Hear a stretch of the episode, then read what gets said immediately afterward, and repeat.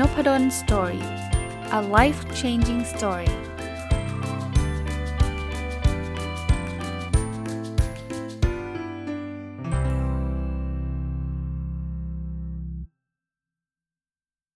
สวัสดีครับ ยินดีต้อนรับเข้าสู่นพดล Story Podcast นะครับ แล้วก็วันเสาร์นะครับ ยินดีต้อนรับเข้าสู่รายการผู้ประกอบการวันหยุดหรือ Weekend Entrepreneur นะครับ เสาร์นี้ยังคงอยู่กับหนังสือเล่มนี้นะครับ Stock Summary ฉบับลงทุนหุ้นยังไงไม่ให้เจ๊งนะครับ เขียนโดยคุณภาวิทย์กินปทุม ซึ่งเป็นนักลงทุนนะครับ แล้วก็คุณวิทูลสูงกิจบูรณ์นะครับ ซึ่งก็ทำหลายอย่างนะเป็นนักเขียนเป็นวิทยากรนะครับ หรือเรารู้จักกันในชื่อของเซนเซแปะนะครับ ผมได้รีวิวไปแล้วครึ่งหนึ่งนะครับจากสัปดาห์ที่ผ่านมา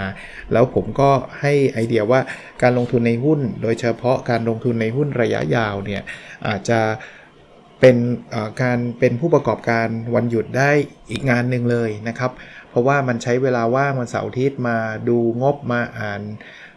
ข้อมูลต่างๆ แล้วก็ลงทุนหรือว่าจะเป็นการคนที่ทำเป็นผู้ประกอบการวันหยุดเนี่ยอยากที่จะเพิ่มเงินตัวเองนะครับ โดยการลงทุนก็มาศึกษาเรื่องนี้ได้นะครับ วันนี้จะมาต่อนะมันมีเรื่องของ คำถามที่บอกว่าเราแยกพื้นฐานหุ้นออกจากราคาที่ลวงตาได้ยังไงนะครับเขาบอกว่าอย่างแรกนะหุ้นพื้นฐานดีคนต้องอยากได้แม้ว่าราคาจะไม่ขึ้นก็ตามนะ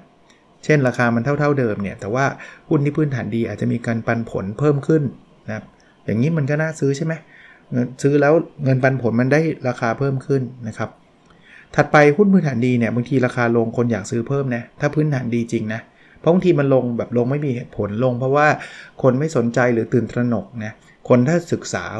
บริษัทนี้มาอย่างดี จะรู้ว่าเอ้ยบริษัทนี้จริงๆกำไรมากขึ้นด้วยซ้ำแต่ตลาดมันไม่ดี มันก็เลยเป็นโอกาสที่จะได้ซื้อของถูกนะแล้วอีกอีกอีกสัญลักษณ์หนึ่งหรือว่าอีก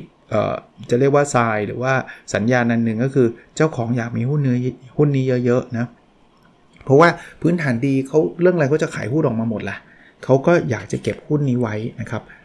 อันที่ 4 คือพื้นฐานโตในระยะยาว 5 ปีขึ้นไปนะครับลองดูนะครับกำไรโตต่อเนื่องเลยหรือเปล่านะไม่ใช่แค่หวือหวาปี 2 ปีนะ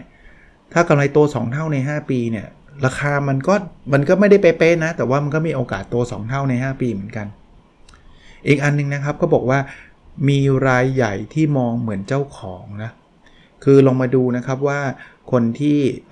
เข้ามาซื้อเป็นผู้ถือหุ้นอาจจะเป็นกองทุน อาจจะเป็นนักลงทุนระยะยาวหลาย ๆ คนเนี่ยเขามองแล้วว่าเออบริษัทนี้น่าสนใจเนี่ยเขาก็อาจจะเหมือนกับเขาเป็นเจ้าของนะนะก็วอร์เรนบัฟเฟตเคยพูดด้วยว่า price is what you pay value is what you get นะครับ คือราคาคือสิ่งที่คุณจ่ายในขณะที่มูลค่าคือสิ่งที่คุณได้รับ เราก็ควรซื้อของ price ให้มันต่ำกว่า value ใช่ไหมเเราจ่ายของเราจ่ายราคาไปในราคา 10 บาท แต่ value มัน 15 บาท อย่างนี้มันก็ได้กำไรตั้งแต่ซื้อละ อีกอันนึงนะเขาพูดถึงรอบใหญ่ของตลาดหุ้นดูยังไง คือที่พูดถึงรอบเนี่ยจริง ๆคำว่ารอบเนี่ยพอพอมันเป็นระยะสั้นเนี่ยผมก็ไม่ค่อยอยากจะเชียร์เท่าไหร่ คือจริง ๆ ผมพูดแบบนี้นะครับ คนเล่นระยะสั้นหรือเล่นเทคนิคเล่นกราฟเนี่ยไม่ได้ผิดเลยนะครับ แต่ว่ามันไม่ได้เหมาะกับรายการนี้นะครับ รายการนี้คือผู้ประกอบการวันหยุดใช้เวลาวันหยุดเสาร์อาทิตย์ ถ้าเราจะต้องมาเดินเดย์เทรดซื้อขายหุ้นรายวัน มันก็จะไม่ได้เหมาะกับความเป็นผู้ประกอบการมันหยุด แต่ว่าใครที่เชี่ยวชาญเรื่องนั้นเขาทำเงินได้เยอะแยะก็มีนะครับ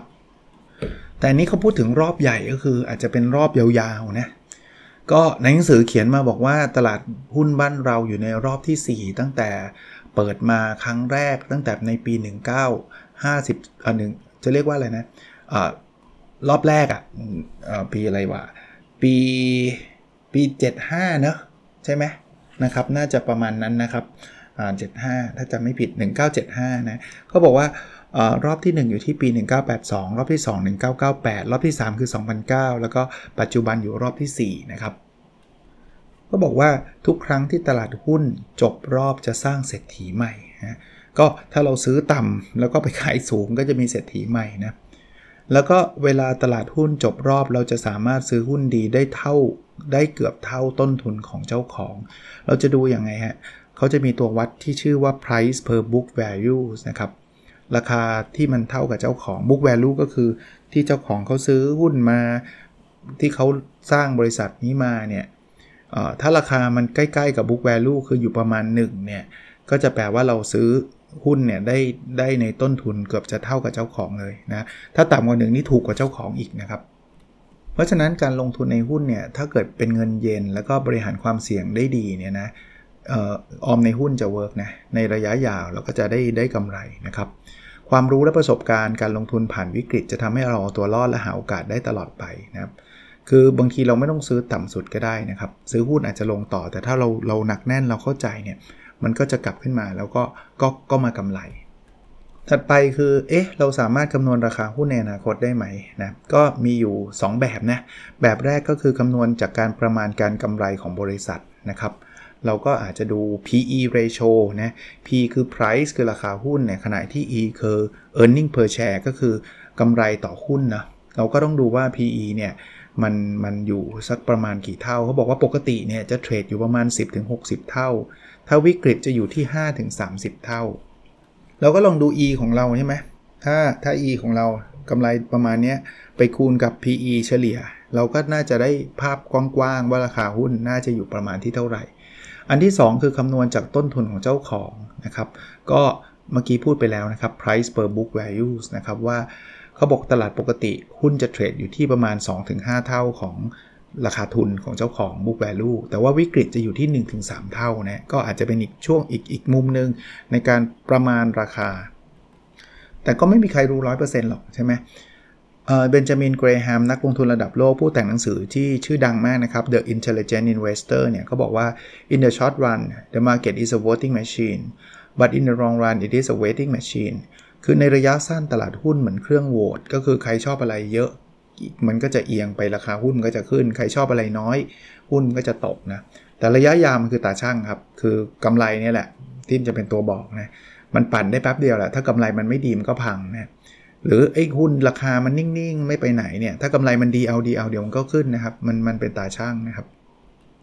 คุณภาวิทย์กินปทุมที่เป็นนักเขียนนักวิเคราะห์แล้วก็นักลงทุนหุ้นคุณค่าเนี่ยเขาบอกเนี่ย คนที่จะซื้อหุ้นลงทุนระยะยาวต้องซื้อหุ้นถูก ไม่จำเป็นต้องถูกที่สุด เพราะไม่มีใครสามารถซื้อหุ้นได้ถูกที่สุด จริงครับ คือคุณลองดูว่าจังหวะนี้มันน่าจะคุ้มค่าลงทุนคุณก็ลงทุนนะ คุณจะกะว่าโอ้จะต้องซื้อต่ำสุดขายสูงสุดมันเป็นไปไม่ได้นะครับ หรือถ้าเป็นไปได้ก็โอกาสน้อยมากนะครับ อีกคำพูดหนึ่งของเบนจามินเกรแฮมซึ่งเมื่อกี้เล่าให้ฟังนะเป็นนักลงทุนระดับโลกเป็นอาจารย์ของวอร์เรนบัฟเฟตนะฮะ แล้วแต่งหนังสือที่ชื่อด้วยว่า The Intelligent Investor เนี่ยบอกว่าการลงทุนที่ประสบความสำเร็จคือการบริหารความเสี่ยง ไม่ใช่การเลี่ยงความเสี่ยง เพราะนั้นพูดง่ายๆการลงทุนมันมีความเสี่ยงอยู่แล้ว ถ้าคุณเลี่ยงความเสี่ยงคือคุณไม่ลงทุน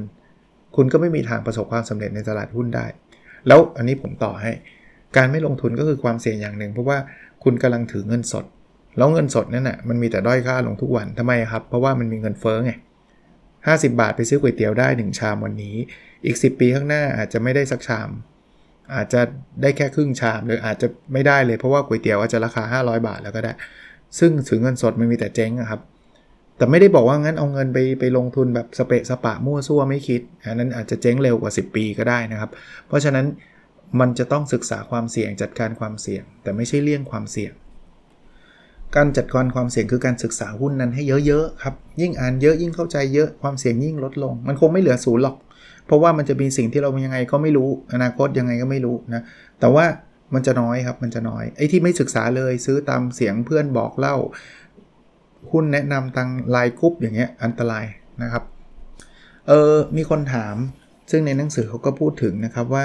เอหุ้นใหญ่หุ้นเล็กดี หุ้นใหญ่ก็คือหุ้นที่มันมี Market Cap ก็คือจำนวนหุ้นเยอะแล้วก็มูลค่าเยอะนะครับ ปตทพวกนี้เป็นหุ้นใหญ่นะครับ AOT รู้จักใช่ไหมฮะ การท่าอากาศยานหรือว่า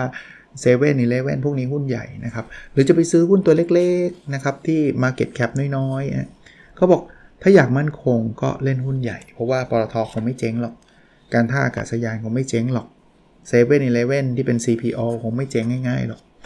แต่ถ้าอยากรวยเร็วเนี่ยไปเล่นหุ้นใหญ่ มันก็รวยรวยได้ช้านิดนึงหุ้นเล็กมีโอกาสขึ้นเป็น 2 เท่า 3 เท่าได้ง่ายกว่าหุ้นใหญ่ แต่ต้องแลกกับความเสี่ยง เพราะว่าหุ้นเล็กก็มีโอกาสเจ๊งเหมือนกัน เพราะฉะนั้นเนี่ยก็มาต้องมานั่งดูความเสี่ยงนะเขาก็บอกว่า เวลาเราดูเนี่ยดูอะไรบ้างอย่างแรกนะครับ โอกาสได้ต้องสูงกว่าโอกาสเสียนะอันนี้อันนี้ความเสี่ยงจะน้อย แน่นอนหุ้นทุกตัวครับ มีโอกาสเสียอยู่แล้ว มีโอกาสที่บริษัทจะกำไรลดลงหรือขาดทุนอยู่แล้ว แต่ว่าถ้าโอกาสได้มันเยอะกว่าน่าสน 2. วิธีการลงทุนที่ชนะได้มากกว่าแพ้เป็นเท่าตัว คือถ้าชนะได้ 3 เท่า ถ้าแพ้เสียเท่าหนึ่งอย่างเงี้ยถึงแม้ว่าโอกาสมันเท่า ๆกัน โอกาสที่จะแพ้หรือชนะมันเท่า ๆกันเนี่ยแต่เวลามันชนะมันชนะได้ได้เยอะกว่า มันโยนหัวก้อยอะครับถ้าออกหัวเนี่ยได้ 3 บาทออกก้อยได้บาทเดียว เสียบาทหนึ่งอย่างนี้ผมโยนถูกปะเพราะว่าถึงแม้ว่ามันมีโอกาสออกก้อยเยอะเลยนะ 50%เลยนะที่ผมจะเสียแต่เสียบาทเดียวไงโยนไปเรื่อยๆในลองรันเราก็จะชนะ อันที่ 3 ซื้อในเวลาที่คนส่วนใหญ่ไม่อยากซื้อหรือไม่สนใจ ดีกว่าซื้อในเวลาที่คนสนใจนี่น่าสนใจนะครับ เพราะว่าช่วงที่คนสนใจแห่กันเข้าไปซื้อราคาหุ้นมันขึ้นพีคเลยช่วงนั้นนะเรามักจะซื้อแล้วเราจะติดดอยเข้าใจคำว่าติดดอยใช่ไหมติดดอยคือไปซื้อในราคาสูงสุด แล้วก็หลังจากนั้นราคามันก็ลง 4. ซื้อตอนที่ยังไม่ค่อยมีใครกำไรนะครับ ก็คือต้นรอบ ซื้อตอนนั้นเนี่ย คนยังไม่ไม่มันไม่ไม่ราคามันสมมุติว่าราคามันอยู่ที่ 5 บาทมาตลอดเนี่ยมันไม่มีใครได้กำไรที่ราคานั้นเนี่ยมันไม่มีใครขายแล้ว คุณซื้อตอนนั้นเนี่ยโอกาสที่มันจะกลายเป็น 10 บาท 20 บาท เยอะ แต่ถ้าเกิดเออคุณไปซื้อตอนราคา 18 บาท แล้วจาก 5 บาทเป็น 18 บาท แล้ว คนกำไรเยอะแยะครับ ขึ้นไป 19 บาทเขาก็ขาย ลงมา 14 บาทเขาก็ขายเพราะเขากำไรจาก 5 บาทมาตั้งเยอะแล้วโอ้ถ้าอย่างนั้นอันตรายนะครับ อันที่ 5 คือยิ่งถือนานยิ่งต้องบริหารเงินให้ดีนะครับ เงินที่ลงทุนยาวควรใช้เงินเย็น ไม่ควรใช้เงินกู้นะถ้ากู้มาเล่นเนี่ยอันตรายเพราะว่าถ้าราคามันตกไปปุ๊บมันถูก force sell force sell คือบังคับขายทันทีนะอันนี้อันนี้อันตราย แล้วก็อันที่ 6 ครับอยากรวยหลายเด้งเนี่ยมีบททดสอบเสมอบางทีมันขึ้นไปนิดนึงเราก็อยากขายแล้วเราขายเราก็ไม่มีทางรวยเป็นเด้งเด้งก็คือเป็นเท่านะครับ จอร์จโซรอสซึ่งเป็นนักเก็งกำไรระดับโลกคนหนึ่งเนี่ยเขาบอกว่ามันไม่สำคัญว่าคุณจะถูกหรือผิด แต่สำคัญที่คุณทำเงินได้เท่าไหร่เมื่อคุณถูก และคุณเสียเงินเท่าไหร่เมื่อคุณผิด มีนักลงทุนที่ผมรู้จักหลายคนที่ประสบความสำเร็จในตลาดหุ้นนะเขาบอกว่าเขาเทรดหุ้นเนี่ยเขาผิดมากกว่าถูกนะแต่ทำไมเขาได้กำไรเยอะเพราะว่าเขาถูกเขาถูกที 10 เท่าเขาผิดเขาผิดที5%ครับเพราะฉะนั้นเนี่ยหลักการนี้ก็ใช้ได้นะครับ มันเป็นเรื่อง money management การจัดการเรื่อง ไซส์ของการลงทุนจังหวะการลงทุนต่างๆมีคำถามถัดไปคือ แล้วเรารู้ได้ไงว่าตัวเราเนี่ยเรารับความเสี่ยงได้ประมาณไหนอลองลองตอบคำถามพวกนี้นะหนึ่งนะเงินก้อนนี้เป็นสัดส่วนมากหรือน้อยเมื่อเทียบกับเงินทั้งหมดที่เรามีอ่าถ้าเนี่ยเอาเงินเก็บทั้งหมดทุกอย่างลงลงหุ้นตัวเดียวเนี่ยอันนี้อันนี้เสี่ยงมากใช่ไหมแต่ถ้าเกิดแบบเอ้ยเงินที่เอามาลงทุนเนี่ยเป็นเงินประมาณ 1%ของสินทรัพย์ที่เรามีอาจจะเสียไปไม่ได้เดือดร้อนนี่เสี่ยงน้อย ส่วนตัวผมเนี่ยผมเคยเล่าให้ฟังใช่ไหมครับว่าผมลงคริปโตถามว่าเจ๊งไหมเจ๊งเละเทเลยฮะเจ็ดสิบเปอร์เซ็นต์บอกแบบไม่อายเลยฮะแต่เงินที่ลงเนี่ยคือเงินที่แบบ จะเรียกว่าน้อยมากน้อยแบบน้อยจริง ๆ ครับ น้อยแบบน้อยกว่ากว่ากว่าการเอาไปซื้อของบางอย่างด้วยซ้ำอย่างนี้แล้วกันนะครับ น้อยแบบขนาดนั้น เพราะฉะนั้นรู้สึกเสียดายเงินไม่รู้สึกเสียดายครับ เพราะว่ามันก็ขาดทุนใช่ไหมแต่ว่าเมื่อมันแบบ นิดเดียวจริงครับ มันเป็นลงทุนเพื่ออยากจะรู้เท่านั้นเองว่ามันคืออะไรเพราะผมรู้อยู่แล้วว่าคริปโตมันมีความเสี่ยงสูง แล้วประกอบกับตัวเองก็ไม่ได้เชี่ยวชาญเรื่องนี้เพราะนั้นผมไม่เอาเงินจำนวนมากไปเสี่ยงอยู่แล้วนะครับ อันที่ 2 คือเงินก้อนนี้สูญไปจะกระทบชีวิตเรามากน้อยแค่ไหน ถ้าแบบสูญไปแล้วแบบโอ้โหต้องขายบ้านขายรถอันนี้เสี่ยงมากครับแต่อย่างเงินที่ผมลงคริปโตเนี่ยไม่ได้กระทบชีวิตผมเลยครับ คือกระทบน้อยมากน้อยน้อยสุดๆนะก็ก็ไม่เป็นไร อันนั้นคือถือถือเรียกว่าเสี่ยงน้อยนะครับ จริง ๆ แล้วเขามีหลักการนะครับว่าเวลาเราเอาเงินไปลงทุนเนี่ยก็อาจจะซื้อหุ้นด้วยประมาณเท่า ๆ กันก่อน เรายังไม่แน่ใจหุ้น A หุ้น B เป็นยังไงนะครับ หรือว่าจะเป็นการปรับสมดุลแบ่งพอร์ต มีหุ้น 3 แบบนะหุ้นเสียงมากเสียงกลางเสียงต่ำนะอันนั้นก็จะเป็นวิธีการบริหารจัดการว่าลงกลางๆไปแบบนี้นะอันที่3นะปรับพอร์ตบ้างหากตัวไหนไปไกลมากๆ ก็ขายออกบ้างเอามาซื้อตัวอื่นเพิ่มนะพอมันขึ้นไปเยอะๆเนี่ย ก็เฮ้ยมันเยอะเกินไปแล้วนะอาจจะขายบางส่วนออกมา แล้วก็หุ้นที่เราคิดว่าดีเราก็เอาเงินตรงนั้นมามาเสริมมาเพิ่มนะครับวอร์เรนบัฟเฟตซึ่งเป็นนักลงทุนระดับโลก เจ้าของบริษัท Berkshire Hathaway เนี่ยบอกว่าความเสี่ยงมาจากการไม่รู้ว่าตัวเองกำลังทำอะไรนะผมถึงบอกไง วิธีการลดความเสี่ยงคือศึกษานะศึกษาให้เยอะๆ ความเสี่ยงมันจะลดลงเองหนังสือแนะนำ6ไอเดียเร่งพอร์ตยังไงไม่เสี่ยงไม่เจ๊งอะลองดูนะครับ 1 คือซื้อเพิ่มเมื่อถูกทาง นะตอนซื้อไม่ใช่ซื้อทีเดียวจัดเต็มนะครับ ลองก่อนครั้งแรก ถ้า work ลองครั้งที่ 2 ถ้า work ลองครั้งที่3นะค่อย ๆ ซื้ออย่างนี้นะครับ อันที่ 2 หุ้นไม่ขึ้นหรือลงให้ขายทิ้งไปนะครับ คือเขาบอกว่ามันเป็นการคัด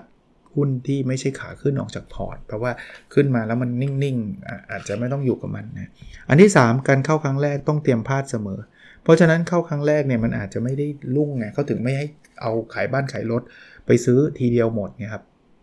อันที่ 4 การซื้อสวนเทรนด์ต้องกำหนดเป้าหมายซื้อชัดเจนเสมอ คือหุ้นกำลังลงก็ถัวถัวถัวเข้าใจคำว่าถัวไหมซื้อตอนแรกซื้อราคาสูงไงพอราคาลงก็เอาเงินไปช้อน อย่างนี้ไม่ work นะมันมันไปขัดเทรนด์ซึ่งสุดท้ายเงินก็หมดแล้วก็เจ๊งมากกว่าเดิมอีก อันที่ 5 ต้องแบ่งเงินมาซื้อหุ้นเติบโตด้วย เขาบอกว่าอาจจะแบ่งสัก 10-30%ของพอร์ตมาเลือกหุ้นเติบโตครับ ซึ่งบางครั้งหุ้นที่เติบโตอาจดูไม่ถูกปันผลไม่สูง แต่จุดที่ซื้อแต่มันโตไง มันเติบโตได้นะครับ อันที่ 6 การใส่ leverage และ margin ต้องมีจุด stop loss ที่ชัดเจน leverage และ margin คือกู้เงินมาซื้อนะครับ ถ้ามันพังไปแบบ 5%เงี้ยคุณต้องหยุดแล้วนะครับ ไม่ใช่ว่าฉันจะลุยไปเรื่อยเปื่อยนะ เล่นเป็นพนันอย่างนี้ไม่ work เนี่ยเขามีโบนัส 7 ข้อ คิดเร่งพอร์ตโตไวหลังวิกฤตอะอาจจะตรงกับช่วงนี้เลยนะ ช่วงโควิดนะ 1. หลักการออมหุ้นยังใช้ได้เหมาะกับตลาดปัจจุบันออมหุ้นคือการตัดเงินจำนวนเท่า ๆ กันทุก ๆ เดือน ลงทุนในหุ้นตัวใดตัวหนึ่งไปเรื่อยๆนะครับ 2. การแย่ยังเป็นหลักจิตวิทยาการลงทุนที่สำคัญนะครับ การแย่คือ เข้าไปน้อยๆก่อน เข้าไปซื้อเล็กๆ ยังไม่ต้องเอาทุ่มเงินทั้งหมดที่มีไปซื้อนะครับลองดูถ้ามันผิดทางก็ไม่ได้เสียดายมาก ถ้ามันถูกแล้วค่อยเพิ่มการลงทุนไป อันที่ 3 การพร่องหรือตัดขายบางส่วนจะช่วยกันช่วยเรื่องการทนรวยไม่หมูจนเกินเหตุ คือบางทีเราทนรวยไม่ได้เพราะมันขึ้นไปเยอะแล้วเราก็อยากได้กำไรแล้วก็เลยขายมาใช่ไหมแล้วขายหมด แต่พร่องนี่ขายบางส่วนออกมา ถ้ามันหล่นลงมาเราก็จะมีความรู้สึกดีใจว่าเออตอนนั้นก็ขายบางส่วนออกมาแล้วเนาะแต่ถ้าถ้ามันไม่หล่นก็ไม่ได้รู้สึกเสียใจเพราะเรายังมีหุ้นที่มันโตขึ้นไปได้อีก อันที่ 4 หุ้นเล็กยังเป็นพระเอกในปี 2022 ก็ลองดูนะครับ ใครอยากจะเติบโตเร็วไปศึกษาหุ้น แล้วก็ดูหุ้นเล็กดูนะอันที่ 5 นะครับการอ่านพื้นฐานจะยากหน่อย ให้ใช้การบริหารพอร์ตเพื่อคุมความเสี่ยงแทนนะครับเขาบอกว่า ถ้าอย่างปีที่ผ่านมาเนี่ยปี 2021 ดูพื้นฐานเราจะซื้อไม่ได้เลย เพราะว่า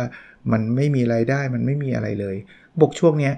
หุ้นกับพื้นฐานไม่ได้ไปด้วยกันนะครับลองยืดหยุ่นสักนิดนึงกระจายความเสี่ยงคุมความเสี่ยง แล้วลองลองลองลองลงบางตัวดูนะครับ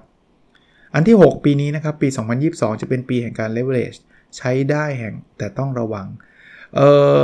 ส่วนตัวไม่สนับสนุน คือ leverage คือกู้มาเล่นนะครับอาจจะไม่เหมาะกับ ผู้ประกอบการบรรยุดนะครับไม่สนับสนุน แต่ว่าคุณภาวิทย์แล้วก็เซนเซแปเขียนออกมาว่าเออใช้ได้แต่ต้องระวังเขาก็เตือนนะอันที่ 7 อารมณ์ตลาดเป็นสิ่งที่เราต้องมาสเตอร์ในภาวะนี้ อารมณ์ตลาดคือบางทีหุ้นขึ้นไม่มีเหตุผลเลย มันขึ้นไปเรื่อยๆ ก็งงนะว่า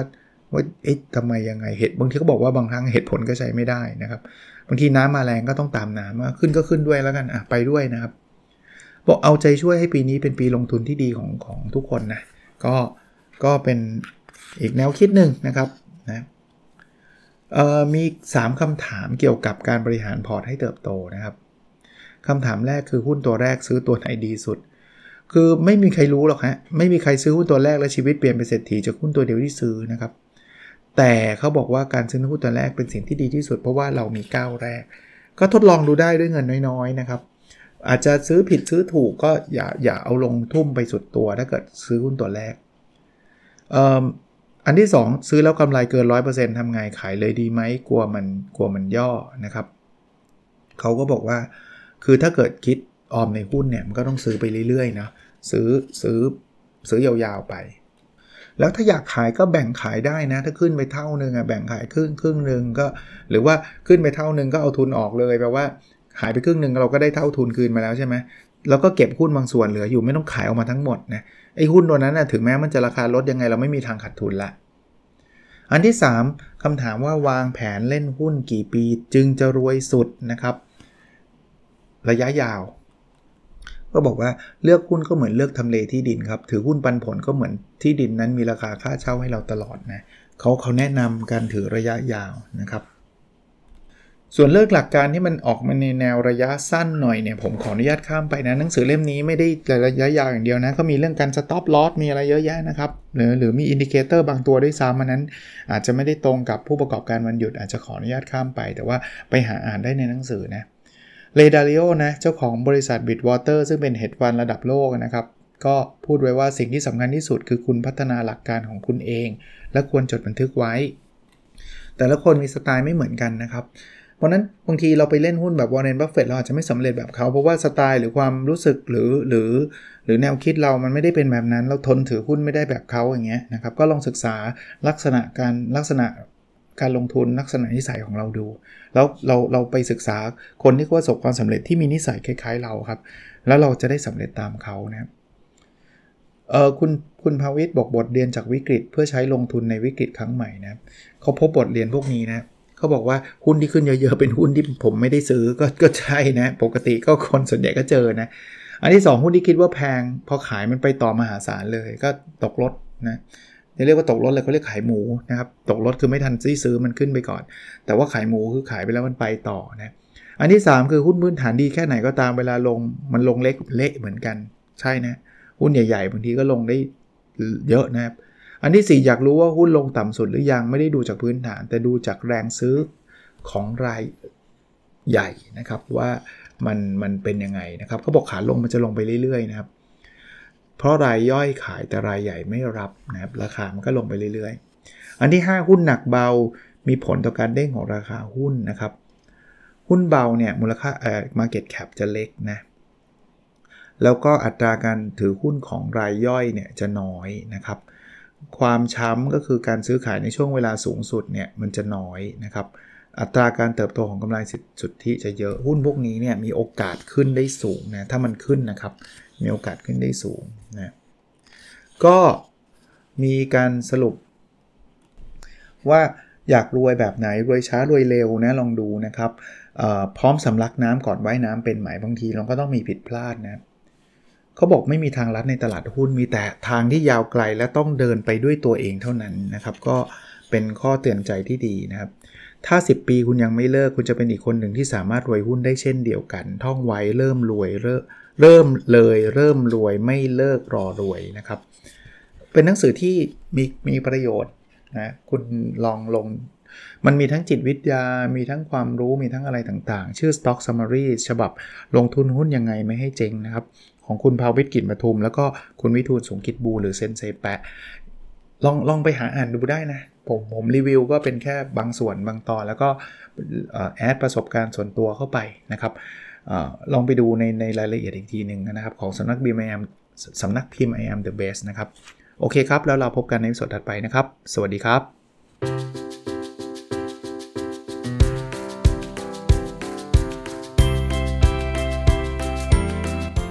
n o p a d o n Story a life changing story